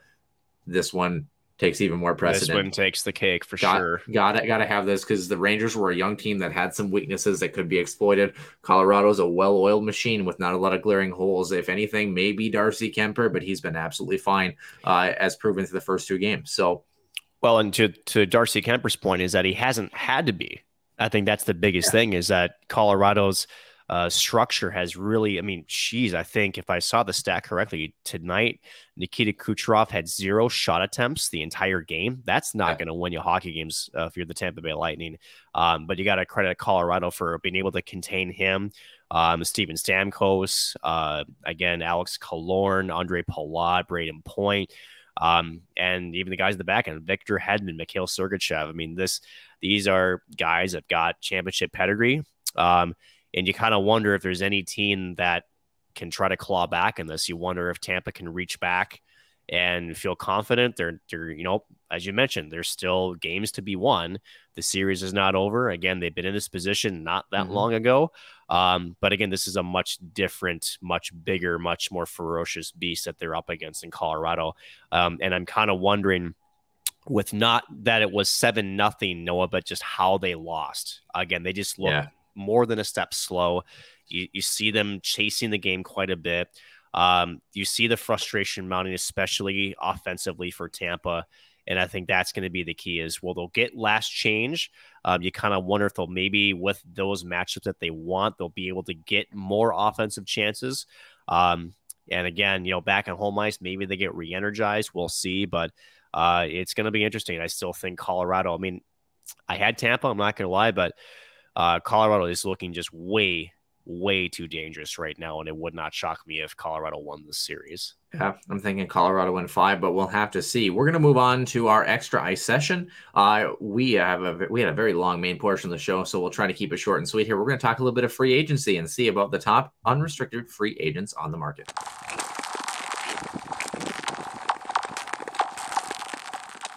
Welcome into our extra ice session. Nick Maxon alongside myself, Noah Grant. Nick, taking a look at some UFAs here, pulling up cap friendly. We're just going to talk, I think, unrestricted free agents, no RFAs in this conversation today, sure. except for maybe a little tidbit about Kevin Fiala, if it makes sense. Um, I have them pulled up for cap friendly and you know, looking at maybe maybe kind of going through like the the top 25, going from the back end up. One of the first names that kind of caught my eye at number 23. That's been an intriguing uh intriguing case this season and intriguing to see where he ends up. Where does Evander Kane go? Oh boy. Um his story is more complicated because you got to remember his grievance against the San Jose Sharks has not been finished yet. Yeah. Um, and, and, and, just, and just a casual 39 points in 43 games this year, you know? Right. I would think that depending on how that whole thing plays out, I could see Edmonton wanting him back. That was a dynamic line for them. Um, the question is at what cost? Uh, Edmonton is essentially without a goaltender, Mikko Koskinen going over to Europe to the Swiss league. Um, yeah, they have saw that coming. Unfortunately, uh, how long can you honestly ride Mike Smith? So they're yeah. going to be in the need for a goaltender. Um, big so problem big problem. Sorry to interrupt you, but uh, seven point one million dollars in cap space. They have three RFAs, five UFAs on the forward side, and two UFAs on the back end. Like, yeah, it's not looking pretty for Edmonton. including including some uh uh you know some guy uh Jesse Puljujarvi, Kailer Yamamoto, you know, Evander Kane is probably the only big name. How about the fact that Kyle Turris is not a big name anymore in the NHL? Like he used to he be. fell off a brick um, after getting out of uh, Ottawa. I think he had that one playoff stint when he was at Nashville. Was that Stanley. Was he there with that Stanley Cup final? And I think he was, wasn't he? Wasn't he a deadline acquisition for them? Yeah. Well, the, their other big challenge too, and I don't know how if his career where he's at, but Oscar Klefbom is on IR at four point one million dollars, and they still got to figure been, out their goaltending situation. Yeah, so they're a know. mess. So yeah, that's going to be tough. Uh, just because again, that that whole roster could they're going to have to maybe go bottom of the barrel scraping to, to be able to make it under the cap. It's going to be interesting. That's yeah, for sure. Definitely. Uh, Max Domi is a UFA. Had a, had kind of a down year for Carolina. Uh, Rickard Rick, Rickard Rakell. We'll see if he stays with the Penguins, like we talked about earlier, as well as Evgeny Malkin sitting at 20 and 21. Uh, mm-hmm. Malkin was hurt for about half the season, actually, uh, exactly half the season, but was a point per game player. Sure. Um, Evan Rodrigues. Uh, funny, all three of those Penguins are all 19, 20, and 21 on this list. Um, everyone's favorite, Nino Niederreiter. He's number 18 on this list. Uh, 44 boy. points in 75 games played. Uh, Paul Stastny, the former Wild Killer, uh, age 36. Still a wild killer, but yeah, finishing in Winnipeg. Um, Mason Marchment, by the way, Mhm. 27 years of age, had a pretty good year with the Panthers. John Klingberg, the question mark is, is Jeff Petry the answer for Dallas if, uh, you know, they can't resign him? Um, remember Klingberg asked for a trade too, and you know we haven't really heard much since then. It's been pretty quiet over there in the Lone Star State. We'll have to see what develops from that.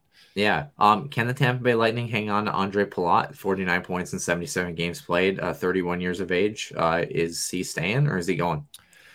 Oof. Uh, Tampa's got some cap issues next year. I mean, they've had some cap issues for a while, Yeah. but uh, um, Shea Weber has tough. entered the chat.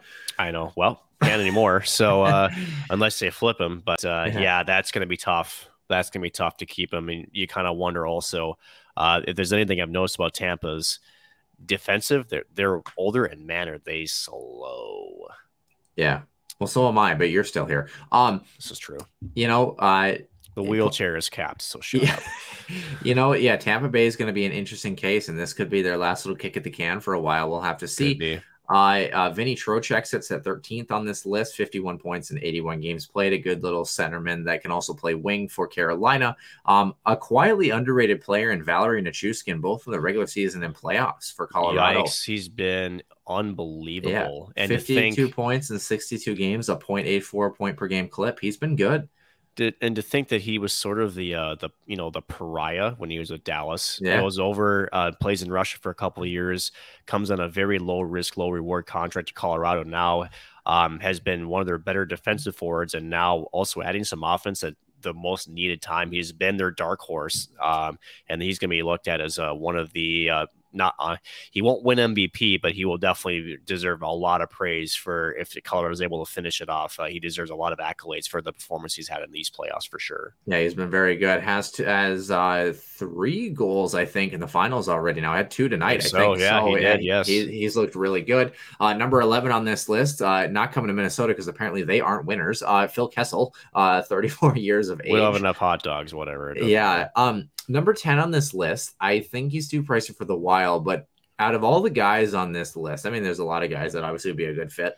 This is the guy I would love to see in a Minnesota Wild sweater. Andrew Copp, 27 years of age, can play anywhere in the lineup. 72 contests for him, 53 points, 0.74 points per game. One of the one of uh, the better defensive, essentially two-way forwards. I would put him in that category, and centerman in the National Hockey League. He's a guy that I still think has flown so hard under the radar, as well as Ryan Strome at number nine. One more point for him and two more games played. Those are two guys that I think are attractive options. I haven't taken a look. So right before I kick it off to you, 11, uh, $12 million basically in cap space for the Rangers entering next year.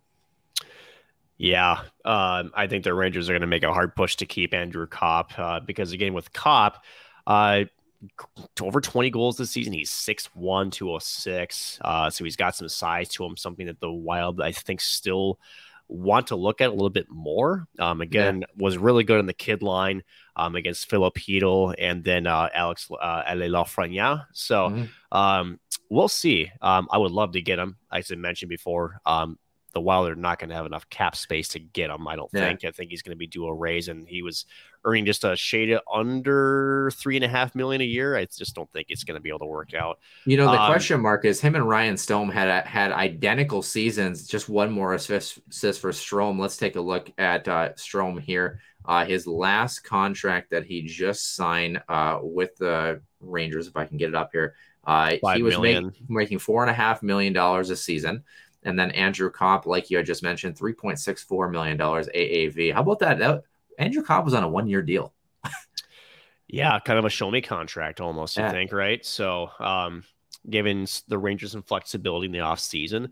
Um, I, I think Copp goes back. I'm not sure about Ryan Strome. Um, you- yeah, and that's what I was going to ask: is do you think that if one stays, the other one's going? I think so. I do think so. I just don't think there's just enough room for him, unfortunately, um, unless they take a, a, a gigantic discount, which Copp probably won't, but maybe Strome could. Uh, but Strome put up some good numbers too, so his uh, his agent will be barking that order over to the the folks at MSG uh, executive offices. So hard to say. I do think one stays, one goes for sure. If the Minnesota Wild keep Marc Andre Fleury, they should also go pick up David Perron at number eight on this list because that Might would really well. that would really help things. Uh, actually, uh, 34 years of age, uh, 57 points in 67 games, 0.85 points per game, had 27 goals and 30 apples in the regular season. Um, I, I it won't show me the playoff stats. I wonder if I can find those. But uh, he was he, he was very good in the playoffs. I think he had whatever it was to finish like 14 points in 12 games or something. Um, he's a guy. And a right-handed shot. Yeah, he's a guy that um you know, maybe is due for maybe one more payday before his career kind of goes, or maybe kind of a front loaded contract there, which is not up the Minnesota Wild's alley. But, you No. know, uh, does St. Louis, let's take a look at them. Why don't we? St. Louis have a projected $9 million in cap space, and they Not are much. and they have uh, only actually only two UFAs: uh, Tyler Bozak and David Perron in the front end. Uh, Laddie. Scott Scott Perunovich, Niko Mikkola are RFAs, Nikola, and yeah. yeah, and Leddy is a UFA, like you mentioned, as well as uh, Ville Husso, who's been the target of the Toronto Maple Leafs as well as a lot of other teams, is a UFA for next year as well too. So nine million dollars, I'd say Ville Husso is definitely due for a raise, and that makes the question mark for David Perron a little bit more interesting. I think Tyler Bozak is gone, so I think he is too. Um, I think they loved Nick Leddy on their back end too to help solidify their back end, which may close the door on David Perron. We'll have to see what St. Louis does to kind of retool a little bit because again, um, just the way they play into Craig Berube, they just they know the players that they need and they all execute that game plan. It's it's actually kind of fun to watch, honestly. Uh, despite being a Minnesota Wild fan and having to be suffocated under that boa constrictor, um, David Perron would be amazing if you can get him at a good price. But I have a Yeah. feeling with the numbers he put up, um, he could earn a contract very similar to the one he had. Uh, which is what 3.4 million, I think, is what he was getting. 3.4, yeah, 3.4. While cap it a four, uh, four million a season. You know, actual Yeah. salary paid 3.4 million. So, um, again, might be too expensive. Now, granted, you know, he was on uh, Vegas, um, had a really good run with Vegas. He seems to find success wherever he goes. I think the biggest Mm-hmm. question with him is, does he, when is he just drop off? Yeah. And, and, and maybe that opens the door where teams maybe pass on him a little bit and maybe you can get him at a cheaper deal because of his age at 34. Um, Yeah. We'll see. I think, I still think he skates well. I still, I still think he plays the game in very intelligently. He's got a, still a great lethal shot. Um, and as a depth piece, Wild could use that. Yeah. 27 year old Andre Burakovsky sitting at seventh on this list with 61 points, had a pretty decent season on a very good Colorado squad. Might Above- the cup, maybe. Yeah. Above him, I three of the aging greats 36, 34, 35, Patrice Bergeron, Claude Giroux, and Chris Letang sitting at 65, 65. Well, Chris Letang is signed, so we can take that off. Yeah, right. um, uh, 68 points uh, as as well for Chris Letang. Um, you know, he- don't know if he's going to be back in a Penn sweater. We'll have to see. But uh, Well, didn't we just say that he was just a no, he, deal? no, he's top priority. Oh, They haven't they haven't, they haven't signed anybody. No. Okay. So uh, yeah, Letang, Giroux, and Bergeron. Uh, does Bergeron continue to play hockey? At 65 points in 73 games. You'd, you'd hope that he would. Uh, He'll, he'll play. Yeah, how about the fact that Claude Giroux, uh, for all the flack he's gotten in Philly, quietly had 65 points in 75 games, and then 68 points in 78 for Chris Letang. Uh, the question mark is Pittsburgh, Florida, Boston. Uh, are any of those guys not going to stay with, with their respective teams? Oh boy. Um, I don't think uh, Bergeron's going anywhere. I just can't see that. Yeah. Uh, I think the biggest moving piece might be Claude Giroux. Honestly, um, Florida is a good team, at least as we see them now. I'm curious to see what their offseason moves might or may not be. You know, Um, you not to, of course, I did just interrupt you again. You mentioned Patrice Bergeron. should have a I- counter for that. yeah, I, well, it's a lot. I the Bruins are in trouble here, Nick. I told you. What I'm if saying. you look, if, if I mean, you, I mean, we two- talked about it. two point three million dollars in projected cap space. Uh, they only have three UFAs on the forward side, uh, and one UFA hell. on the D side. Uh, someone's got to go, or Patrice Bergeron's got to take a healthy pay cut, and his season does not warrant that. Well, and you know the thing is, he he's a face of the franchise. He's a five-time Selke winner. Um, Yeah. That's some pedigree that I think they want to have around. And again, he was a major voice that, well, shall we say, at least from the conspiracy theory terms, uh, led to the departure of Bruce Cassidy. So I think Yeah. that there is a healthy relationship there. And again, as you mentioned, the numbers aren't favorable for Mhm. both the Bruins and for Patrice Bergeron. So unless he takes essentially a league minimum salary, um, it's going to be tough to try Yeah. to fill the rest of the roster out.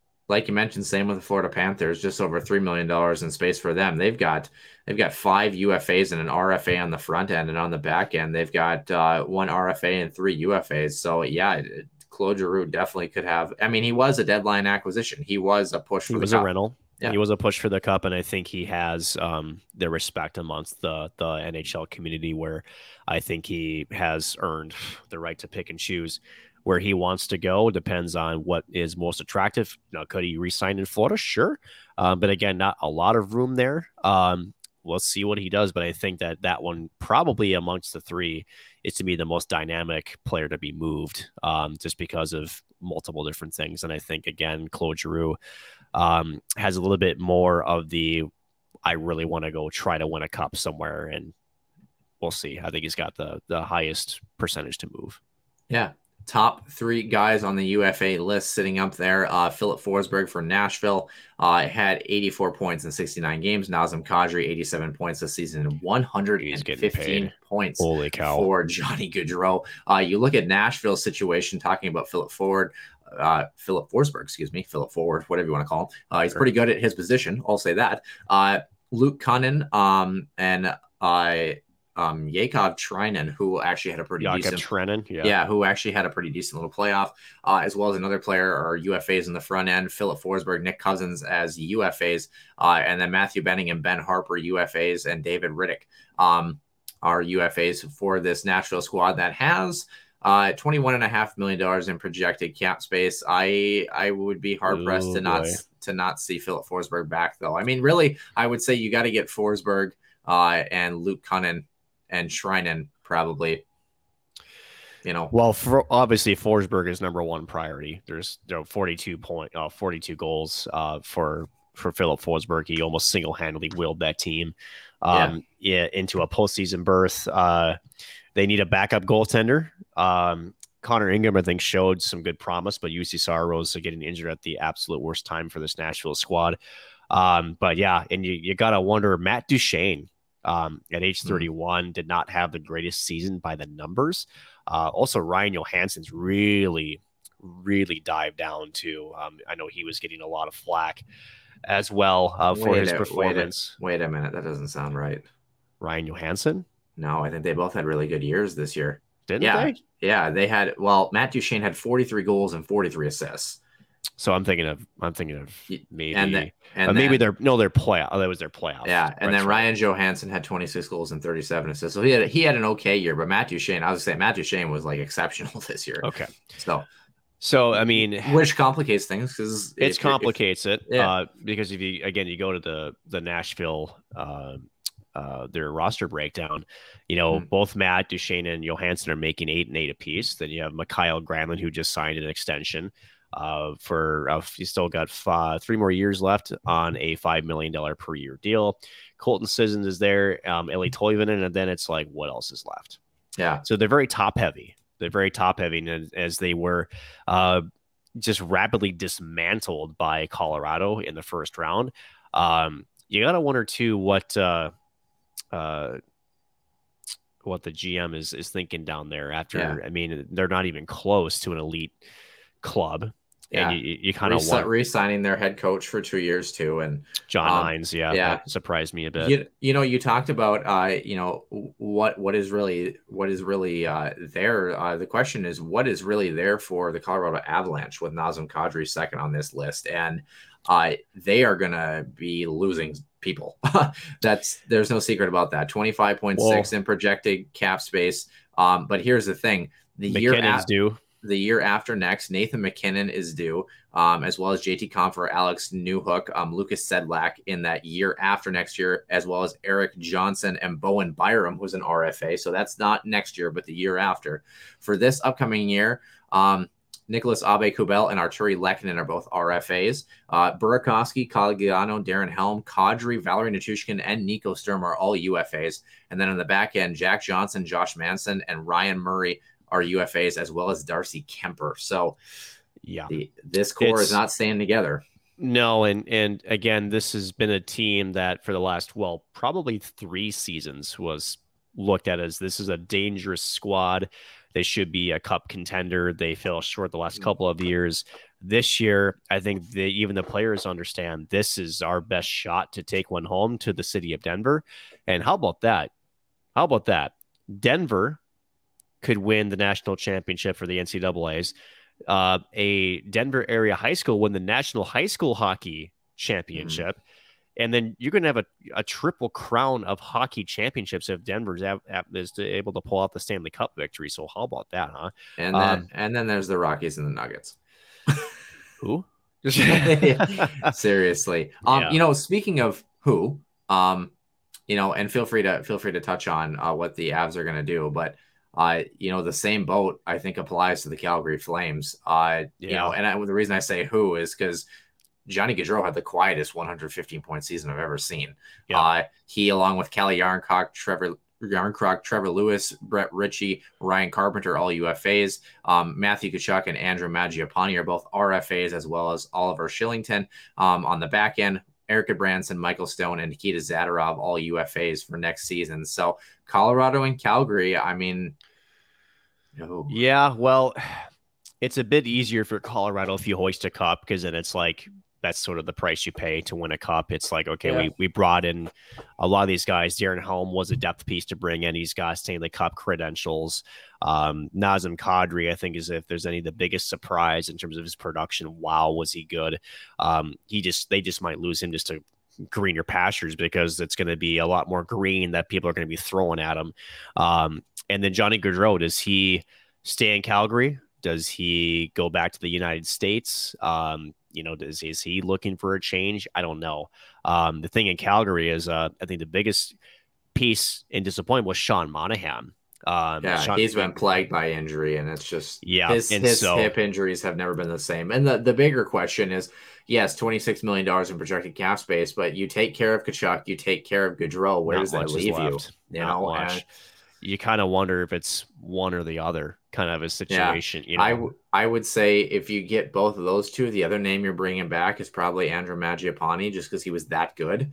Um, yeah. I, I don't know. Uh, it's a tough situation for uh, for this squad. So, Nick, my final question for you on the show, the only RFA we're going to talk about here. Um, you know how percentages work from zero to percent to hundred percent. Uh, what are the odds that Kevin Fiala is in a Minnesota Wild sweater next season? Zero. Zero. Okay, not, not even a. okay. Zero. I just because, and here's why I'm confident saying that. Now, mind you, I'll preface this because every Wild fan's going to think I'm just a freaking Wild hater. That's not the case. Bill you know, Guerin, You, you know who you sound like. who? Don't even get me going.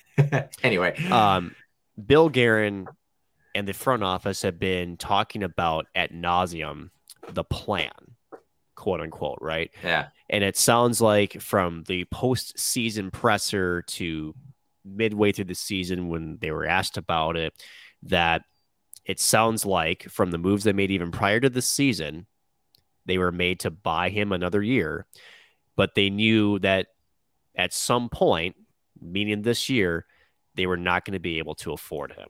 Yeah.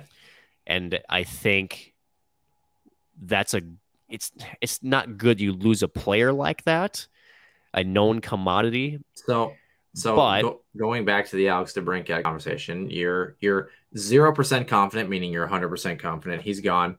Yep. Where does he Where does he end up? Well, he's not ending up in the Western Conference. We'll play to that way. Um, I think if you're looking at some teams that are looking for an offensive punch, um, I mean, you could always call Chuck Fletcher. And here, but here's the problem: he's got Yeah. no assets to give you back, Yeah, so and, that and, that cupboard's empty. and Kevin Fiala will get twelve million a year. So good for him, right? Um, Detroit could be one because they've got assets, including picks and prospects. Um, you wonder if New Jersey, who have really underperformed the last couple of seasons, do they go out and make a big splash? Um, do the Islanders want to add depth behind Mathew Barzal? Um, just to name a few. Um, it's interesting, right? Um, there's definitely some leverage out east, which is great.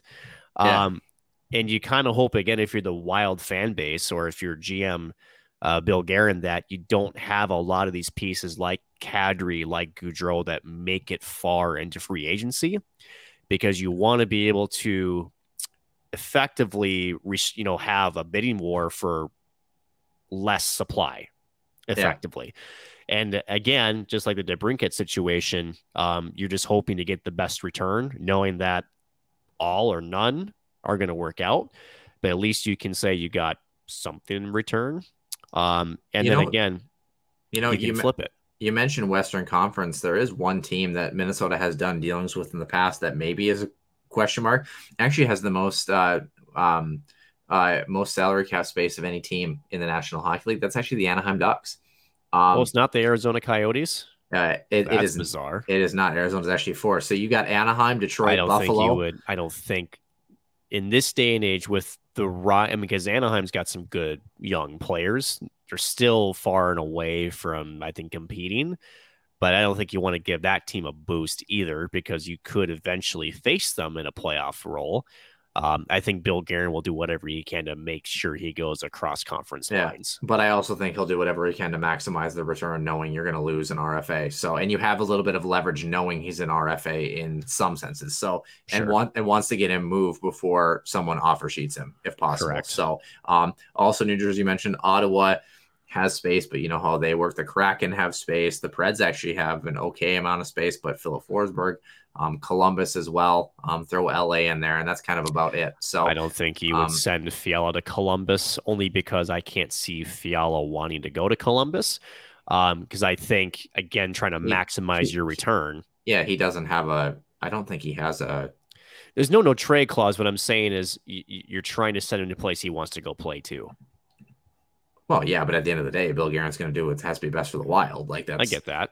You know, but I'm but sure. that but that in turn could be the best for the Wild because if he's like, "Hey, New Jersey's called, you want to go?" and he's like, "Yeah, yeah, yeah, he's super excited to go." Yeah, that that could get you a better return. Yeah, just looking at the depth chart, I mean, there's not a whole lot of um, options that are exciting. I mean, Jack Roslovic, maybe Eric Robinson. You know, it's Roslovic would be a good center pickup, but yeah. I don't. But they just extended him, and I don't think Columbus would want to give away another center right now. All right, so Phillip Danault from from the Kings. Okay, sounds good, right? Go. Perfect. Um, all right, I, I think that will do it for this episode of the Huskies Warming House podcast. A very lengthy one, but we are excited. We should be back uh, next Sunday as well for a normal episode release for episode 117. Uh, other than that, Nick, I don't think we have anything else, so we're going to bid it adieu. Uh, for Nick Max and I'm Noah Grant, and we will see you soon in the den.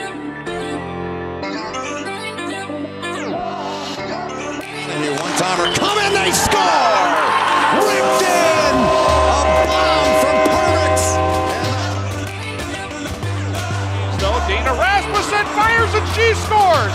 Dana Rasmussen for the Huskies alongside. Dwayne Kaprizov in for a chance to win